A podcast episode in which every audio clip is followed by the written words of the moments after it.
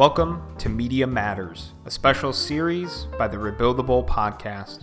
I'm your host, Matt Gentile, and I'll be joined by those who work out front and behind the scenes in Chicago sports media. We'll learn about their backgrounds in the industry and get their thoughts on the ongoing changes in sports media and digital content. And now, Let's meet our latest guest, Annie Costabile, multimedia sports reporter from the Chicago Sun-Times.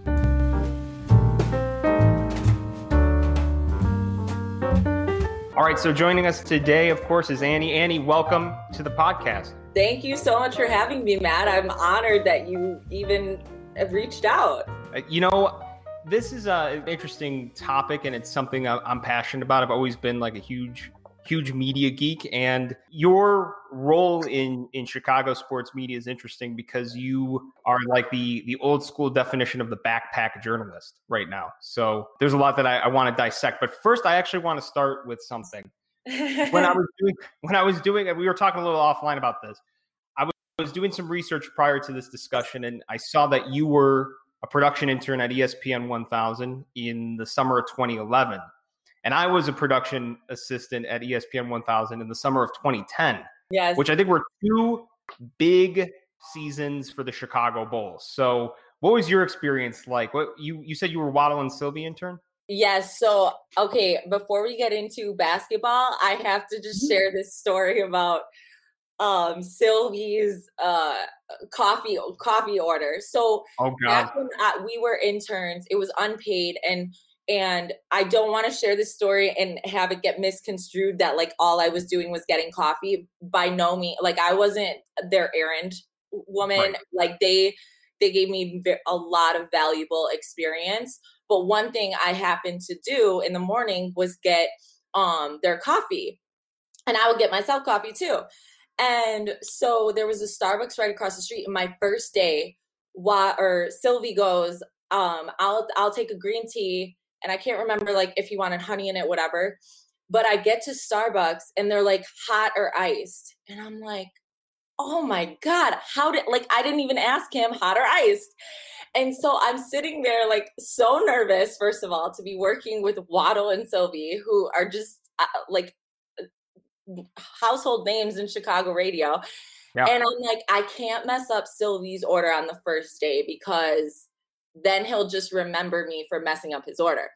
So I don't even know what I put together in my head, but I'm like, okay, it's kind of cold this morning. Who drinks tea iced in the morning? Like it just, it wasn't clicking in my head to get it iced. So I got it hot, bring it back, boom, was right. Like he he takes it hot. The next day, the other intern comes in and we were like sharing the shift for some reason, and she's like, she's like, so what uh what did you do with Silvy's order the first day? And I'm like, oh, I got, you know, like hot green tea. And she's like, damn it, I got it iced and that wasn't right. And I'm like, oh, my God, like boom. It was just so I I don't know the answer, but I'm gonna go with my gut, and my gut was right. Oh my god. You know, um that what you mentioned, like you get a lot of valuable experience doing the the internships at radio stations, and I that was one of my favorite gigs I ever did was interning at 1000. I did night times, so my shift was with uh, Jonathan Hood, and I would cut for a lot of games that were going on that night. Uh-huh. Um, but part of it was going to the Starbucks, you know, right across the street, go under the L track, right? And um, I, yeah, I used to get. Uh, I think what what was Jonathan Hood's order. He would get a venti, and I think it was a, I think it was a mocha frap. It was like really like every every uh pretty much every show. And sometimes he'd want McDonald's. He'd be like, I'm a little hungry. I haven't had dinner. Can you run across, go get me like a number two? yeah. Like, it it just like like you said so much valuable experience and i don't know why but that story i'll never forget because i just remember thinking this could be like in reality, it wouldn't have made or broken my like summer internship there, but I'm like, I gotta start off on the right foot. I cannot fuck this order up. Excuse my language. And I didn't. So shout out to Waddle and Silvy. But yeah, that summer was a great summer. It was, you know, pinnacle Derrick Rose years. It was exciting stuff was happening. um, in Chicago Bulls basketball. The the Derrick Rose MVP season for you, you know, Thibs' first year, they they win 62 games, go to the Eastern Conference Finals. It was a fun year. I had the summer before where it was the LeBron chase. Uh-huh. You know, I was there for the Blackhawks winning the Stanley Cup. I cut the game-winning goal actually. Wow. At the in the newsroom, and most of the summer though was LeBron watch and you know Dwyane Wade watch.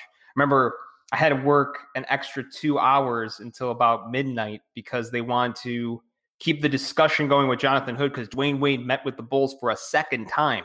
Yeah. Big news, Andy. It was it was a big deal back then. Right. It's funny because that summer I don't even I mean, of course I remember, you know, the greatness of the Bulls basketball in that moment and and you know how loved Derrick Rose was and obviously still is. But for me, the the most vivid memory was our the draft that year. And we drafted Jimmy Butler 30th overall. And I just remember coming into work the next day and the talks being about, you know, analyzing this draft pick. And listen, I went to Iowa, but don't get it confused. I am a diehard Marquette fan. I grew up watching Dwyane Wade. I, oh my gosh, Milwaukee and the memories I have watching Marquette basketball. I, I, I bleed blue and gold for sure. Um, so when we drafted Jimmy, I was as a fan so excited because yeah, he's a Marquette guy. And also not a lot of people knew how great he was. He was you had so many people knocking this pick. And I don't remember Waddle and Sylvie knocking the pick, but I just remember, you know, again, the discussion about like who is this guy? How is he gonna fit with the system? Like, um, how is he gonna fit with Thibs? Like all of these things. And I remember being like, no, this is a great pick. He's a Marquetter. Like, we got a good one. And obviously, Jimmy Butler has grown into, you know, a household name and is a star in the league. And so it was cool to, yeah, be starting my career and also simultaneously like keep getting drafted to the league. So it was uh that was a cool summer for sure. That's pretty cool. And eh, I guess it's a good segue just into a little bit more about you. So is what was your first love? Like what brought you into to sports media? Was it radio? Was it newspapers? Was it television? What was the main i guess influence for you into getting into into sports journalism? Okay this is a funny story but it was honestly lebron james. I huh. was obsessed with lebron james in high school and i used to in high school we had that was yeah, before like laptops, you had that stationary computer that you know mm-hmm. the entire family used, which obviously that was a blessing. Even having a computer, like, uh, don't want to make it seem like, um, yeah, I, I'm taking that for granted, but yeah. So we had a computer at the house, and I used to spend hours on YouTube watching his high school highlights and he was hmm. obviously already in the league, but I was so obsessed with watching his high school highlights and he, finding out more about his story. And, you know, obviously he's raised by a single mom, and I too am raised by a single mom. And, you know, very different circumstances, but I was just so infatuated with like the human he was, not even just mm. the basketball player. And so I would spend all this time, yeah, watching his highlights and, and learning more about who he was off the court. And I remember one day my mom just casually, as I'm like, you know, glued to the computer screen, she goes, You know, you could do that one day. And I'm like, Do what? Play basketball like LeBron James? Like, hell no. um, she's like, No, you could be the person who asks the questions. You could be a journalist. And it it was like everything clicked. I was like, from that moment on, I'm like, this is what I'm doing. I want to know more about all of these people. I want to share stories that connect people to these people. I want to share stories that give some of our, the most brilliant minds like connects on a human level. So um yeah, it was definitely LeBron James. and he he's been yeah, the most influential person in my career or like wow. the reason I got into this business. But as far as what medium I wanted to be involved with at first, it was definitely broadcasting. So mm. I I had it in my mind like I was going to be the next Erin Andrews. All of my passwords to like different accounts were were Miss ESPN. Like I was. They're not was, anymore, are they? We don't want. No, okay. yeah, I wouldn't share that if they still were. Um, but yeah, in college, like I was certain I was gonna. I, that was where I was going, and I have this conversation a lot with women, and for me, I think I wanted that so much because Erin Andrews was the most visible woman to me. To me, I know there mm-hmm. are so many other pioneers in in sports reporting and journalism that that women who've been sharing stories you know beyond broadcasting and writing and books mm-hmm. all of these different mediums but for me erin andrews was the woman i saw all the time and so mm-hmm. i saw her and thought if i want to be in this business and be successful in this business i got to look like that i got to act mm-hmm. like that i got to do it like that and i'm I don't regret that. I don't regret how my career started, but I am very thankful that somewhere along the way I found my uniqueness in it. And mm-hmm. that's allowed me to, I think, share better stories, finding what I'm good at. Yeah, and if you can let our listeners know your background, you started once you got out of, of college, you were at Big Ten Network for a little bit, Comcast. Were there other uh, ventures too that you were in that were TV sideline reporting gigs at that point? Yeah. So when I graduated college, I again was gung ho set on being a broadcast journalist. And I sent my tape out to stations across the country mm. Alaska, mm. Hawaii. Like I would have gone anywhere. And the universe was like, nah, girl, this ain't for you. I got mm. told no on every application, like every job I applied for. I either didn't hear back or I got told no. I didn't even get an interview out of college. And I, mm. I'm not like, this isn't cockiness, but but like I I really did put in the work. Like I felt like I I could have done any job. I, I and I was applying for producer roles too. So, anyways, I came back to Chicago and I was freelancing for a bunch of different places. The Big Ten was one of them. And that wasn't in a sideline role. It was in a in a runner position, which is is yeah, you'll help okay. with broadcast and, and and basically do anything they ask pretty much, like help in different areas. Mm. So I would go back to Iowa City a lot and and be yeah, a, a broadcast runner for them and that was one of my freelance gigs. Another one was working for the chicago fire in a marketing position. And the, the job with the chicago fire is what eventually led to my sideline jobs with comcast and covering high school sports in sideline positions. So um, yes when i first graduated college i was freelancing and some of it included broadcast jobs but my first jobs were not in broadcasting and okay. the chicago fire i I, I'm a social person, so I'm I'm always talking, you know, to to different people when I'm working. And so with the Chicago Fire, I ended up meeting a a man who was doing stats for the Chicago Fire game, and um and his name's Nick. And Nick was like, "Oh, you should um, connect with my boss at Comcast. And so he gave me his boss's email. And so I sent his boss my tape, Andy, Andy Zielkowski, shout out. And um, that turned into, yeah, me helping on broadcast. That eventually turned into me hosting different shows for them. That eventually turned into me doing some sideline work for them before I moved to Mississippi. Yeah. So, what made you at at one point have the epiphany or, or pivot point, I guess, that said, you know what, I I need to do more than just being a, a TV broadcaster or being a sideline reporter. I need to get into some other areas, writing, podcasting. You know, doing a little bit more than than just one role. What what made you change that? Well, in in college, I I learned how to do a lot of different things I wasn't just reporting, I was also editing all my stuff, I was shooting all my stuff. So I always had that skill set. The one skill set I wasn't honing was my writing ability. I was mm. terrified of writing. I thought, really?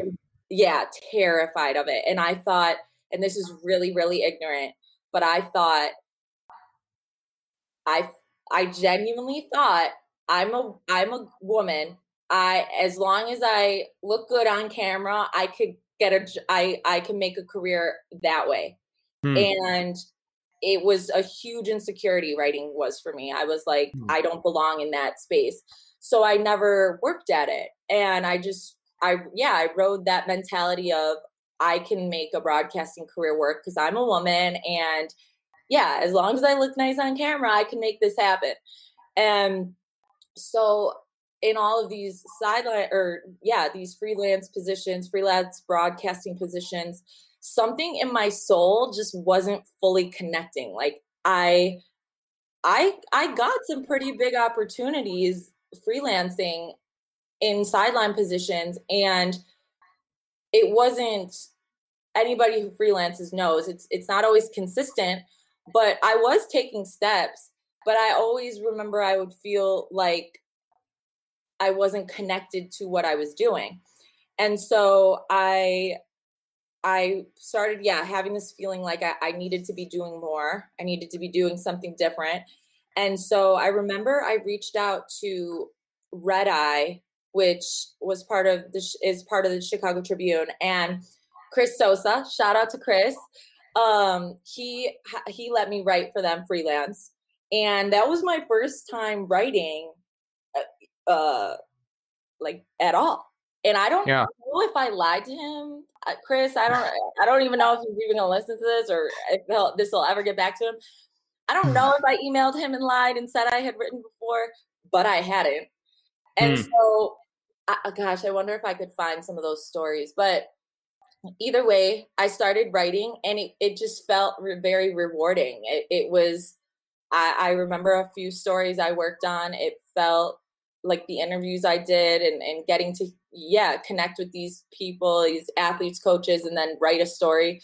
It felt like everything I talked about in the beginning of when I was watching LeBron, like wanting to hear more and then share a story that brings a little humanity to the story. Um, mm-hmm. So, anyways, that was my first writing gig, and I yeah, I, I I wasn't great at it, but I I connected to it, and I was still freelancing. And everybody who freelances knows it's a very emotional roller coaster. You have great days followed by like weeks of you know without work or you're juggling multiple jobs and i was in a slump i was trying to yeah find find gigs and i went to uh i went to florida to stay mm-hmm. with my aunt and i remember on that trip i was like this is the end of the road for me. Like, I am going to send my resume out to every job I can find. And if I don't hear back, if I don't like, if this doesn't happen, then I, I'm going to take that as the universe's sign that I'm not meant to be in this business. And so I applied to local TV jobs. I applied to local writing jobs. I applied to producing jobs. I applied to every job, like I said, I could find.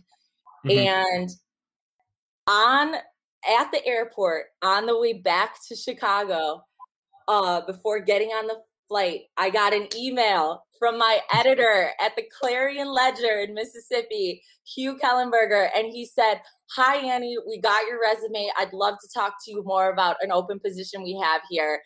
And I got on the flight, wow. and it was like everything since then has been God's timing. How how scary was that though? Because you know you're, you're Chicago kid, and, and the opportunity to go to Jackson, Mississippi, and and you're at that was a gig doing high school and like uh, high school recruiting, correct? Yeah, I was the high school preps and recruiting editor. So, and Hugh hired me because I I I can I mean I don't want to speak for him, but I, I'm pretty certain he hired me because of my video background and the fact that I did mm. have I was multimedia. I could write, I could shoot, I could edit, I could, you know, shoot photos. I could do anything they needed me to do. And I think in that role, he wanted someone who wasn't just a writer. Mm. And so, yeah, when he hired me, I was thrilled because again, it felt like the universe was telling me I was I was on the right track, not to give up. But when I when he actually offered me the job, like when I actually got the job, it was like pure terror took mm. over my body. Like I think I got hired in at the end of January, beginning of February, and I had like three weeks to move out there. So wow. I didn't have any time to second guess it, but my body went into like shock mm. because I just was so nervous about failing. I was so nervous about moving to a state and a city where I knew not a soul, like no one. Um, I'd never been before. I was nervous about everything you could be nervous about. And I remember the week I was packing up my studio apartment, my my body, I I made myself sick. I was like, I was mm-hmm. so nervous. Um, and I, I, yeah, I ended up getting really sick before I had to leave, and it ended up again just being like anxiety. It wasn't, you know, like I, I was deathly ill or anything. Yeah. But when I got there and started working, it just it just worked. It was like, like second nature. Yeah, it was like nonstop from the moment I got there. And wow. I just am so thankful. I can't even express to you how thankful I am for Mississippi and the people I met there, the paper I worked for, the the colleagues I had there. Mississippi changed my whole life my whole mm. life and i i yeah so i guess yeah my advice for anybody is is to take that leap it yeah. might be terrifying whatever it is but take that leap move to mississippi that's okay if, if anybody wants to take one final thought from this it's just move to mississippi there whatever you do no matter what just move to no Mississippi. Matter, no matter what the question is, the answer is move to Mississippi. Alabama, no. Louisiana, no. fuck nope. off. Mississippi. Mississippi, hell yeah. Yeah, Mississippi. I love you, Mississippi. I love everybody that I met from Mississippi. I love all the people that came into my life from Mississippi. It changed my life. What what was the biggest culture shock in Mississippi? You know, somebody coming from again Chicago area. What was probably like the the moment where you're like, wow, this is this is different? Um, let me. I want to be very like honest with this answer, so let me think.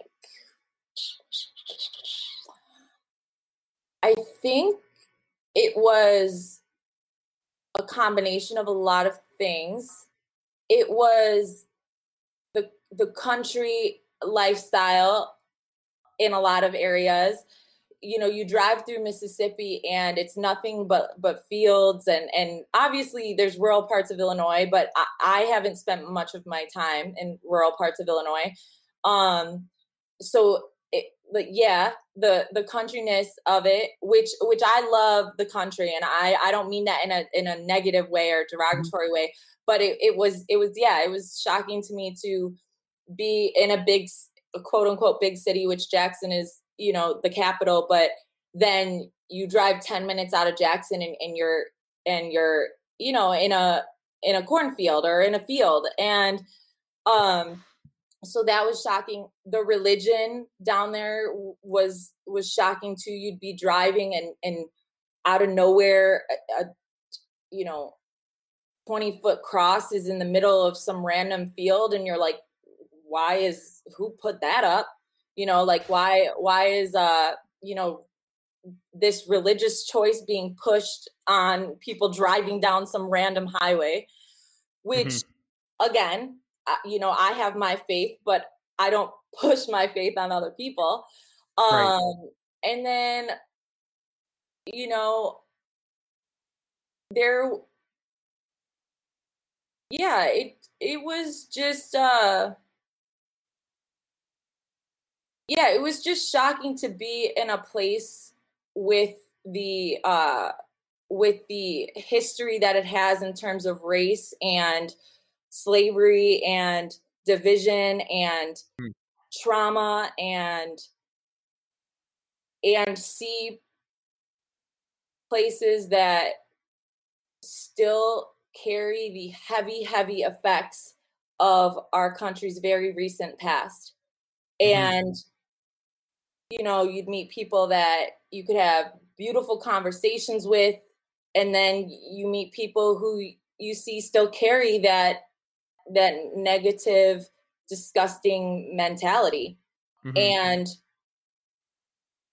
i'm not someone who um who who was afraid to to speak up to stand up to talk you know to say whatever needed to be said and yeah you just it, that was a little shocking to me too at times seeing people operate in a way that i i wasn't accustomed to seeing in mm-hmm. chicago and that's not to say that chicago isn't a divisive place yeah. um, isn't a very segregated place chicago is one of the most segregated cities in in our country but chicago hides it and that's an issue too don't get me wrong mm-hmm. um but there were times i yeah i'd be in mississippi and it wasn't a hidden thing like the confederate flag people hanging that on their car like that is wrong get that out of here mm-hmm. but people people thought that was honoring our country's history it's like that's not honoring anything but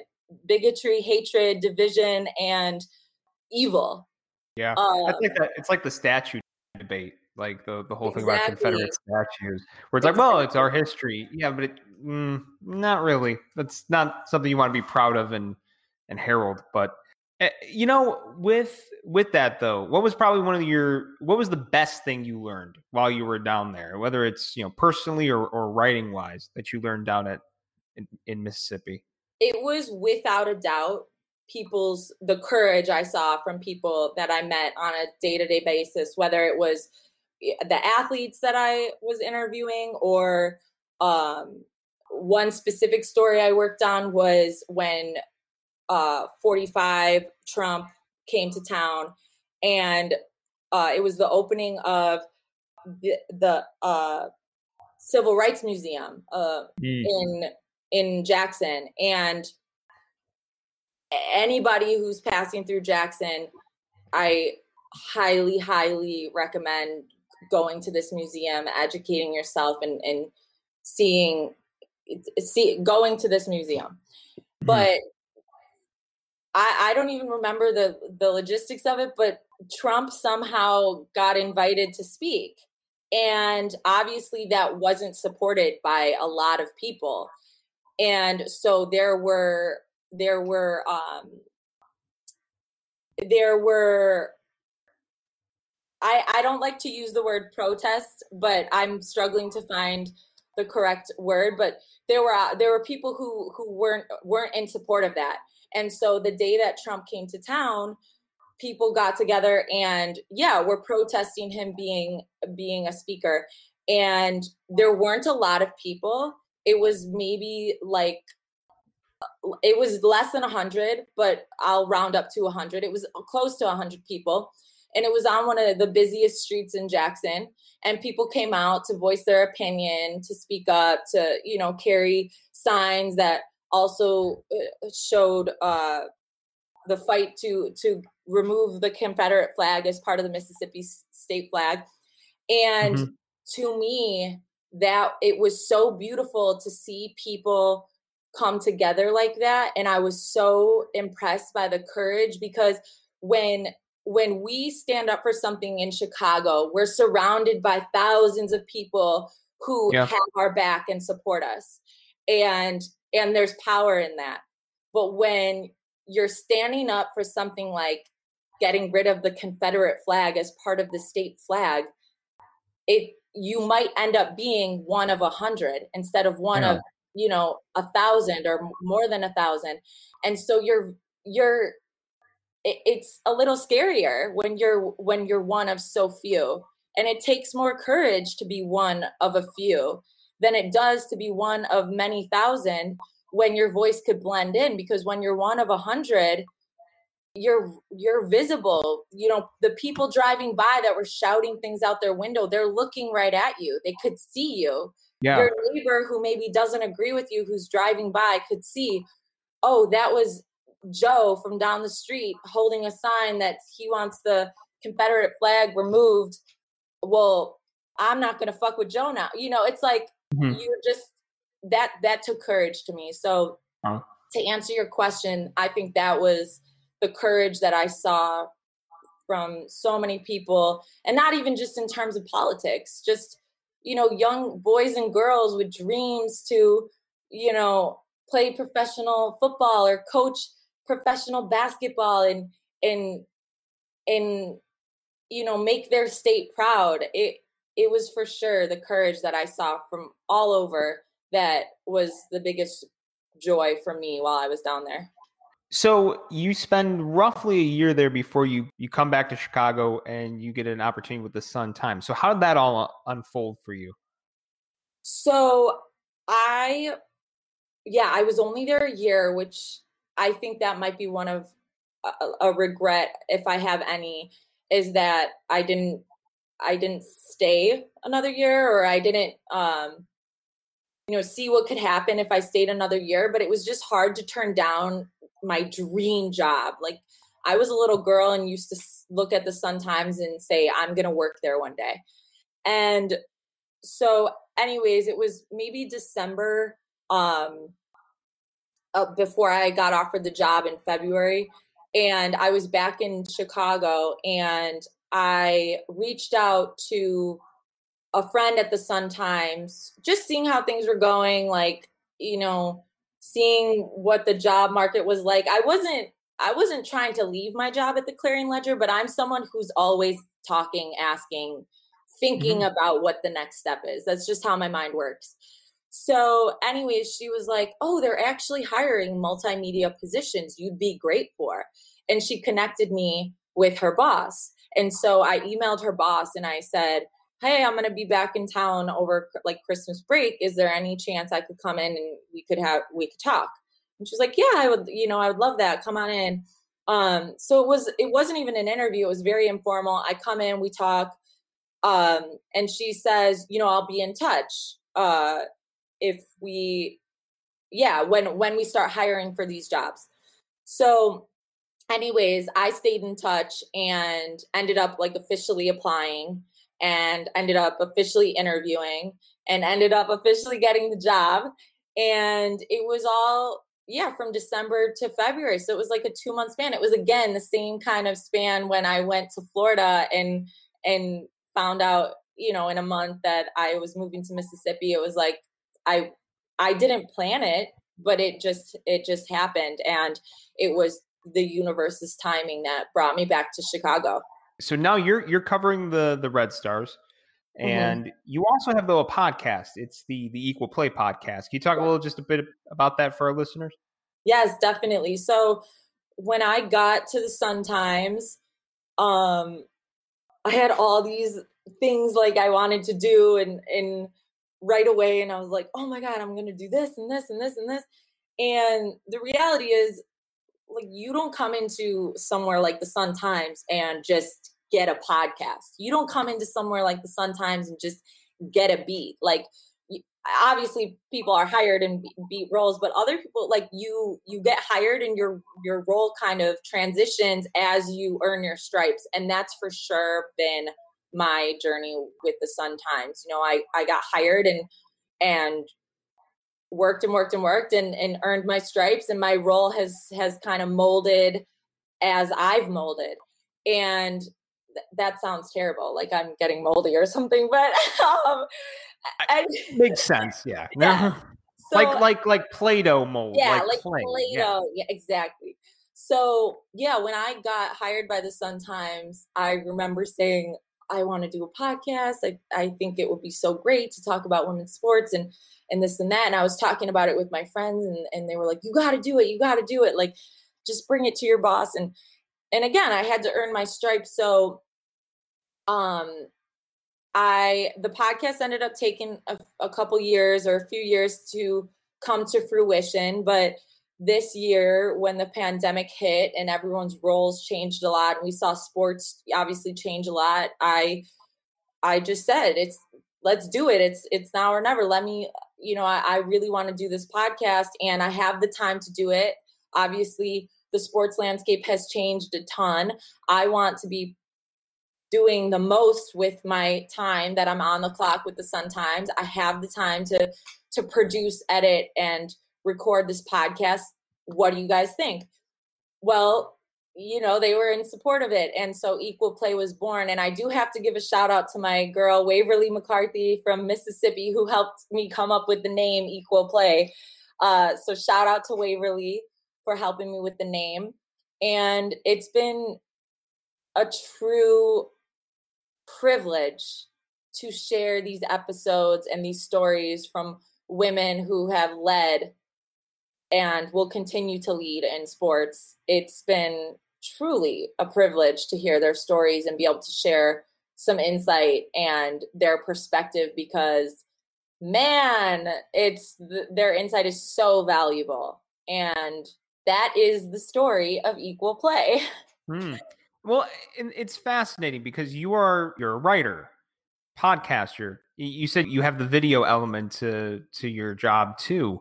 And it kind of goes back to what I, I brought up right when we jumped into our discussion was uh you know I, you went to iowa roughly around the same time i would have been at depaul getting getting my journalism degree and the big term back then was the backpack journalist it was the uh-huh. journalist that carried the laptop had the notepad had at that time a recorder because smartphones didn't catch up at that point right um and had their own maybe like little camera with them. So it was right. able to to tackle everything at once. Uh, and you're kind of living that out, that vision of what back in the the early 2010s, what they were telling us. This is what journalists are going to be.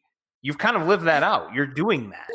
Yeah, it's that's very interesting, and I guess in a lot of ways I am, but I didn't set out to do it this way. I set out to be the next Erin Andrews, and it was through all the times I got knocked down that I was like, it was, I wasn't being knocked down. I was being redirected to what the, what I, what was truly my skill set, what truly made me different. And, and what makes me, in my humble opinion, a, a good journalist is, is the fact that I can share a story in all of these different ways. And, hmm. and yeah, I when I was in college, I wasn't told to to diversify my skill set. I wasn't told to do all these things. I was in fact told you need to hone your skill. You need to hone one skill set. I remember reaching out to to people in the business all the time and they said you need to be really good at one thing. And I I never felt really good at one thing. I felt like I liked everything. So that was really, I didn't like hearing that. And I'm glad I didn't listen to that mm. because mm. Now I do get to spend one day writing, uh, you know, in, in a thousand word feature. Or the next day I'm recording a podcast. The next day I'm spending the entire day with Patrick Beverley when he's back in town for the All Star game. It's like, I get to do all these different things and ultimately, yeah, satisfy that dream that was born all those years ago when I was obsessing over LeBron James and that it was just sharing a meaningful story. And I, I know how to share a meaningful story in a bunch of different ways. And that's been the ultimate uh, reward for me and and truly like makes me feel like I'm living a dream is is yeah getting getting to put my hand in all these different pots do you think um this is where the industry's heading you know it, it seems like there's going to be more emphasis to having reporters really be content creators so being able to be as versatile as possible do you see that going in that direction and how how challenging can that be with especially in the place like the newspaper business that's a little trickier to execute some of that? Yeah, you know, I had this conversation actually with a friend of mine in the business, Ariel Chambers. She works for Bleacher Report. She's mm-hmm. brilliant. Mm-hmm. And she came on the podcast and I asked her about this too, because in her role, uh, it isn't traditional journalism it isn't journalism in the traditional sense. Like bleacher report is a an incredible platform an incredible outlet that yeah creates a lot of content but isn't necessarily covering teams from a beat standpoint um they have in the past and i know they have a lot of great writers who who share yeah game stories and, and cover teams and and all of that good stuff. But yeah to me bleacher report is is a great example of, of everything you're saying like where the industry's headed and that reporters are content creators. They're also they're also connecting with players in a different way. They're they're friends with players. They're they're peers they're they're um you know here to to help the athlete coach whoever share their story and not maybe control that story in the same way that a traditional journalist is yeah breaking news and and sharing a story um from their perspective. And so i do think that that there is success in that but i do also believe that there will always be the need for traditional journalists, for unbiased uh, perspective, for beat reporters who who yeah are are there to share mm-hmm. whatever the story is of the day and not necessarily uh, do that from a content standpoint. Yeah. If that makes sense. No, it, it does, and I think though it's interesting because we are starting to see like a blend of of some of this. Like at NBC Sports Chicago, we've seen them pick up K.C. Johnson, who's a respected beat writer for the Chicago Bulls, and now he's being blended into this world of joining the podcast fray with Bulls Talk, and he's he's doing more video content. Uh, they're doing it with Gordon Wittenmyer, former Sun Times scribe. Um, and it's so it's so cool to see like Gordon kind of meld into this this multifaceted. Gordon is funny, man. Gordon he has is. chops. Like Gordon is not. Gordon's old school, but he is like he could oh. hang with all of this media content creating crew. Like he could totally hang. He's podcasting gold. Oh. I mean, you that's because you want personality to come out in a podcast. You want uh-huh. you know the ability to carry on a conversation, shoot the shit, tell jokes, which I think Gordo's hitting perfectly. But I, I feel like there's going to be more need for that as we start to get into this because content's now, as Tony Go talked about in the first episode, it's more on demand. So there is like a, a branding component to this where some of these reporters that you know in the old school were taught you don't want to brand yourself it's about being unbiased and covering the story and and breaking news you have to be able to do a little bit of that i think yeah I, I do think you you have to be able to do a little bit of that and i also think there's been a lot of discussion about this this idea of of being an un always being unbiased and that makes you a good journalist and for sure when you're sharing a story especially when it comes to a news story it's very important not to insert your opinion but there's also this this conversation taking place about the control that the industry has had in sending this message that you have to be unbiased especially in regard to topics that are at the forefront right now of um, you know equality equity justice for all the end of systemic racism and and you know it's my belief that that wrong is wrong, right is right, and it doesn't make me a bad journalist to vocalize the truth and mm-hmm. and the support for Black Lives Matter, the support for the end of systemic racism like and so I know this is a sports podcast and I'm a sports journalist, but I think that carries into sports as well in that yes, if you're a beat reporter and and you're covering a team in, in that way, yeah, nobody wants to read Annie Costabile's breakdown of, of the Chicago White Sox and why I think they're the greatest ever because my fan, like I grew up watching the Sox and I love them to death. It's like, that's not, you're not being a journalist then. But there's mm-hmm. also space to share um yeah to share content that that like you said maybe is is more branded um you mm-hmm. could do both I, is what i'm yeah. trying to say you could definitely do both and i, I think it, it it's going to be incumbent upon a lot of other journalists to i think take up that mantle a little bit because i think people are a little smarter now where they can decipher okay like you brought up a great example with you know issues with systemic racism. Like sometimes you just got to be genuine and call it like you see it you know right. in, in those cases you know even if you're a reporter just got to call it like you see it. And you know if that's what you believe and you want to add that wrinkle to the story i think it's okay also it, it might not even just be in a story like you I, am not saying insert your opinion into like for example yeah. this summer uh, uh, covering um protests and and people yeah fighting for change um i'm not going to write a story that is driven by my opinion i'm going to write what i see i'm going to you know mm-hmm.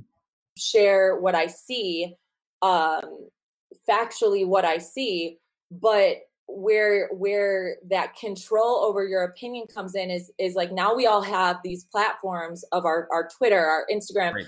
our we we don't have to again this is just my opinion but your store your work is one thing and your voice is an, is another and i don't believe that we should be controlled by this idea that you have to be unbiased 24 7 uh, or yeah 24 7 if again mm-hmm. wrong is wrong right is right and i don't i don't think that that makes someone a bad journalist and that's across the board you know in in right. sports too um mm-hmm. like we were saying so again i'm not saying insert it into a story but right vocalizing your opinion and branding your content is something that is just inevitable or it's it's happening because we all have we all have a brand because we're all right. on Twitter, we're all on Instagram, we're all on these social media platforms. Whether you want to admit it or not, what you're saying through your through your personal accounts is creating a brand for yourself. That's true. And this kind of segues into another question that I had for you. Traditional article writing, it's tapering off a bit. And We're even seeing some of the big name reporters like Adrian Wojnarowski, Adam Schefter. They're not really writing articles that much anymore. They're breaking news on Twitter all the time, right? And social media has become that platform where you go to to check for breaking news. It's where reporters go to break news. And it, it kind of, I guess, blends in with some of that too. You know, you can combine your personal element with reporting. And I, I hate to ask yes or no questions because it, it doesn't really drive conversation, but I just I'm I gotta ask this one. Eh, do you think that traditional article writing is, is going to go by the wayside and, and most of the way we get our reporting eh, comes from platforms like twitter and social media is that going to be the main driving force i sh- certainly hope not and i i maybe this is me being naive but i don't think so because i think people are always going to want to know more than 240 characters they're always going to mm-hmm. want sure maybe that's what pulls them in but it's like after you read those 240 characters it goes back to again like the beginning of what i was doing with lebron james like you're always going to want to know more so mm. breaking news might be funneled yeah to twitter and, and all of that but i think that the need for storytelling is always going to be there and you're never going to be able to tell a story in 240 characters or you know just staring at whatever you can consume on your uh, phone screen or you know there uh, and and and that might be me me being naive and and not seeing where the future is taking us but or where yeah where the the future is headed um but i just i think there'll always be a need for a deep dive mm-hmm. well and you know i i know you're with the sun times but like you know the athletic that's um that's a place that I think does kind of what you're saying. Have they have a lot of great reporters that are always breaking news, but they've been able to hook subscribers in because they're going to offer you a 2500 word breakdown of everything that led to what just broke. They're giving you so much more detail and yeah. I think that's how they've gotten people really engaged on that platform. Definitely. And that's all digital, you know. The mm-hmm. future might not be in print hard copy and i know that's really heartbreaking for a lot of traditional journalists that's that's an impossible thought and it's a sad thought but what we need to remember is that storytelling will never go away like True. journalists are public servants and this is another reason why i transition or had the desire to transition from broadcasting to to uh you know what i'm doing now multimedia it's the job of a journalist is to inform the public and that is not something that will ever go away it'll mm-hmm. always necessary it'll always be necessary and the way that those stories get shared might change but storytellers will always, always, always be necessary.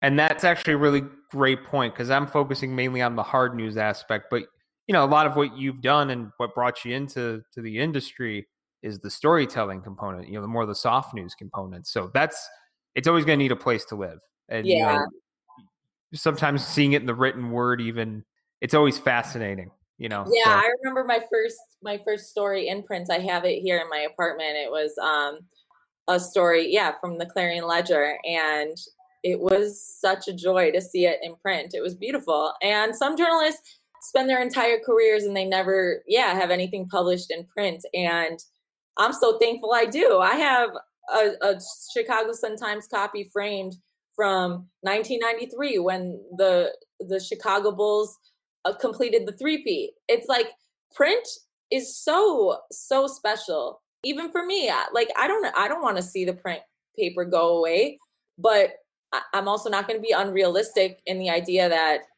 I, i'm certain it won't. It it could but storytelling and yeah breaking news and uncovering news is always going to be a critical component to the mm-hmm. success mm-hmm. of, of you know human beings so uh, as we as we wrap up our discussion, kind of comes full circle to how we started this, talking about radio. Mm-hmm. And you know, you're doing a podcast, and it, the podcasts are great because it gives more, I think, voices and opportunity. Right? We have more people of color that can do podcasts. We have women that can do podcasts. Sports radio is a really strange and slow moving medium of all the mm. sports mediums. I feel like it's the one that's stuck in like 1995. I know. Um, I know. I hate it. It's really because of, of short term focus. It's this focus on pleasing the white male demographic that's like 25 to 49, I think is the sweet spot, or 25 to 54. Mm. Um, and it, it it's made it very slow to get moving. We finally have in, in Leila Rahimi a female voice on the radio full time. Um, we have two African American hosts, Jonathan Hood, which makes me really happy because intern for him at night. Seeing him now morning drive on ESPN 1000 is awesome. Lawrence Holmes midday on the score, but it's still not enough. It doesn't really represent the full voices in Chicago. Yeah, you just named three people. Now imagine exactly. Imagine the number of journalists we all know, and you named three diverse voices. So, how long do you think it's going to take for the sports radio industry to catch up? And if they don't catch up, could they end up falling by the wayside at some point? I don't think sports radio is ever going to fall by the wayside. I I think sports radio is a really popular medium. Mm-hmm. In terms of how long it's going to take, man, we're coming. Like there is no time left to wait. So these outlets and and I love ESPN 1000. Like I love the men that I worked for. I felt included, mm-hmm. I felt respected and I felt valued, but they need to do a better job and they need to do a better job now. Period. Period.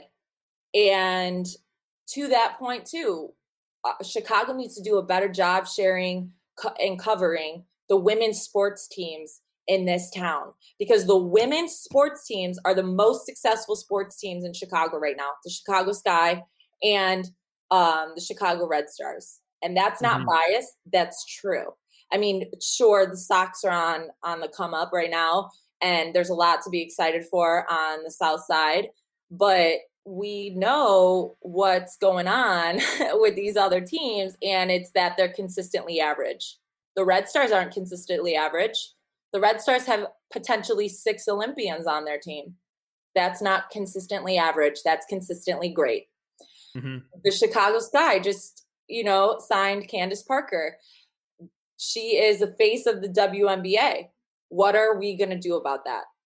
Well, and that's actually I wanted to follow up with that because uh, I had this discussion on on my Rebuildable podcast with uh, with Katie Duffy. She's with NBC Sports Chicago, and we were talking about we we dedicated some time to talk about the sky. And one of the things that I wonder with the acquisition of Candace Parker, because really they were on the up before Candace Parker got here. I mean, they had a pretty good team going into the you know into the academy last summer.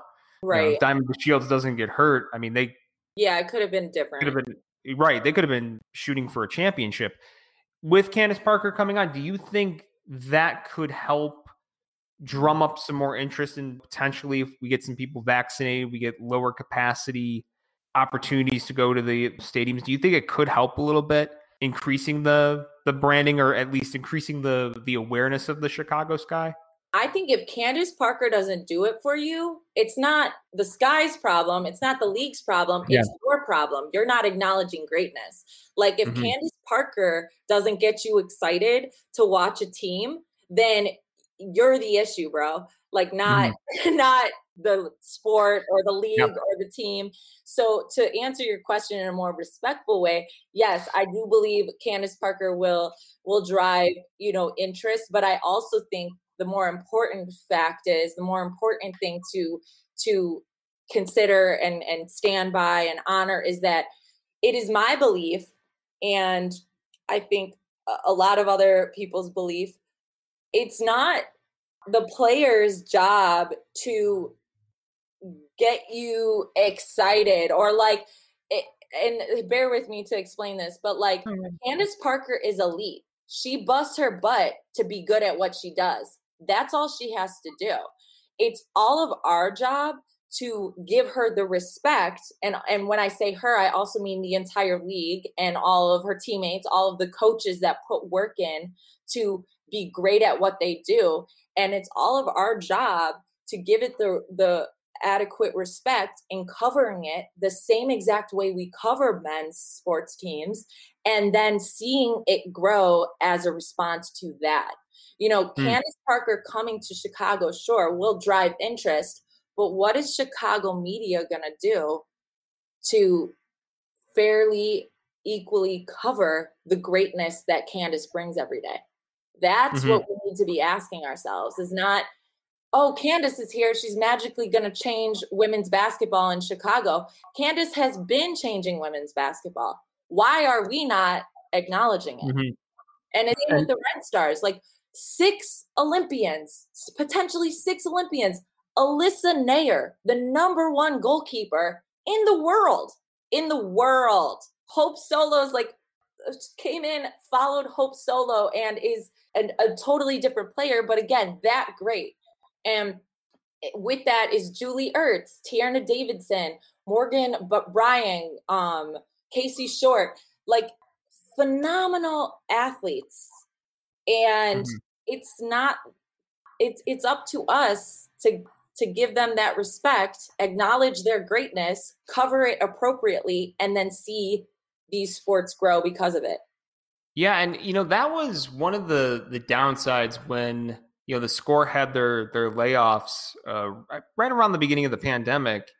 You know, you lost Julie DiCaro, you lost right. Maggie Hendricks, and you lost a lot of coverage of that. You right. know, like though I think they were the show that was consistently at least bringing it to to sports radio, talking about the sky, talking about you know Red Stars you know, I they're I think they're what you were saying about 1000 too. I look at their lineup, there's opportunities to fit something in. You right. know, and it, it it is confusing like why can't they dedicate I mean, even if it's an hour, you know, to talk about some of that. It's think it's one of the things that does have to kind of move. How how fast could it could it happen in your opinion? Do you think it just has to take like one breakthrough? I think it's going to take a bunch of people who are not going to take no for an answer. Like, they don't even just got to be women. Like, I'm so proud of what my colleague, Madeline Kenney is doing covering the Chicago Sky. I'm so damn proud to be her co- her colleague. And I'm proud that I get to publish or I get to write a weekly story on the Red Stars. You know, there's no other news outlet that's covering the Red Stars like we're covering the Red Stars. Still not enough. Let me really be clear on that. It still is not equal. And so I think it's going to take a whole slew of people that are not going to hear, take no for an answer, that are going to fight for equal, fair coverage, and their and and editors that are going to agree to that, and producers that are going to agree to that and station managers that are are going to support that. It's going to take again a lot of people that will not take no for an answer and then a lot of people in managerial roles that are going to support it. Because the idea that we're waiting for for fans to come and then we'll cover it how it deserves what are we saying? Like mm. fans aren't going to show up before a product is out. You got to build that. You got to show them what you're doing, get them excited, you know? And so, how quickly that'll take, I don't know the answer to that, but I know what it will take. And it's going to take a lot of people that will not take no for an answer. And I do think there are a lot of people in Chicago right now that are not willing to take no for an answer.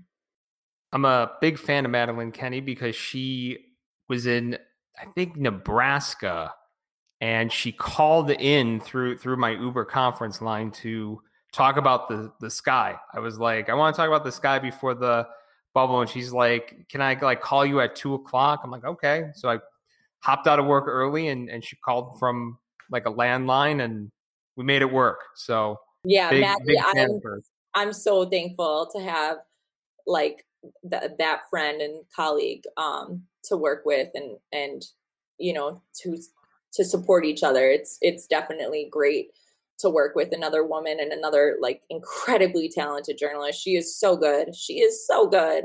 Um, mm-hmm. So yeah, I, I love Maddie and love everything that she does, and I love working with her too. And and you know, you mentioned Maggie and Julie, and gosh, are those women like bosses. Those are I me and Maddie talk about it all the time. I'm like, I want to be like Julie and Maggie. Like mm-hmm.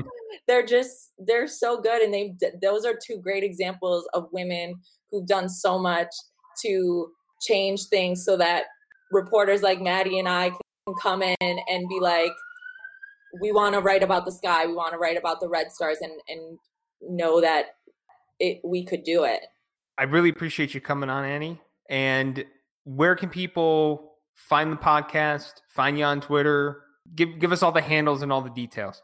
Yeah, so my handle is just Annie Costabile, and that's on Twitter and you know all, all the other social platforms instagram all that good stuff i don't know um you know how much news is being posted to instagram but feel free to follow me there and as far as the podcast goes, you can get it anywhere that you listen to your podcast um, Apple Podcasts, Spotify, um, and it's called Equal Play. So search it, listen to it, subscribe. Please rate the podcast.